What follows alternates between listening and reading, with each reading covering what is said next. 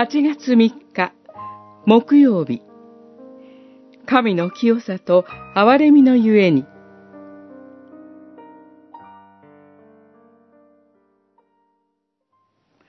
あなた方が地上でつなぐことは天上でもつながれ、あなた方が地上で解くことは天上でも解かれる。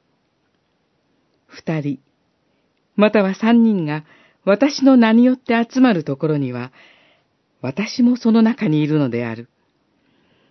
マタイによる福音書、十八章、十八節から二十節。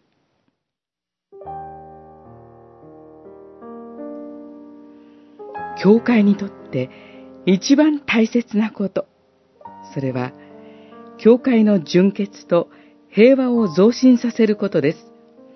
教会は、主キリストのご性質と見業、ご意志を反映する主の身体だからです。しかし、教会は罪許された罪人の集まりでもあります。私たちは、日ごとに罪を犯すだけでなく、回帰に該当する罪を犯してしまうこともあります。神の言葉に反する行いと生活によって、神の御心を深く悲しませ、隣人を傷つけ、つまずかせてしまうことも起こります。こうした場合、教会は罪の種類と大きさを慎重に判断し、鍵の務めの二つ目である会期を執行します。会期には、訓戒、売産停止、職務執行停止、免職、除名があります。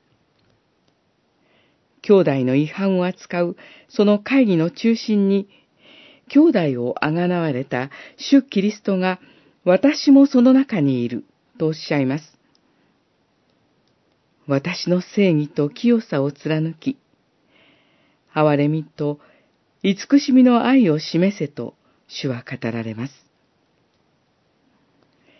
回帰は、罪を犯した兄弟を神の家族から締め出すためのものではありません。罪を犯したにもかかわらず、愛を持って罰せられない子供ほど、惨めで哀れなものはありません。回帰は、神の清さと憐れみによる霊的訓練なのです。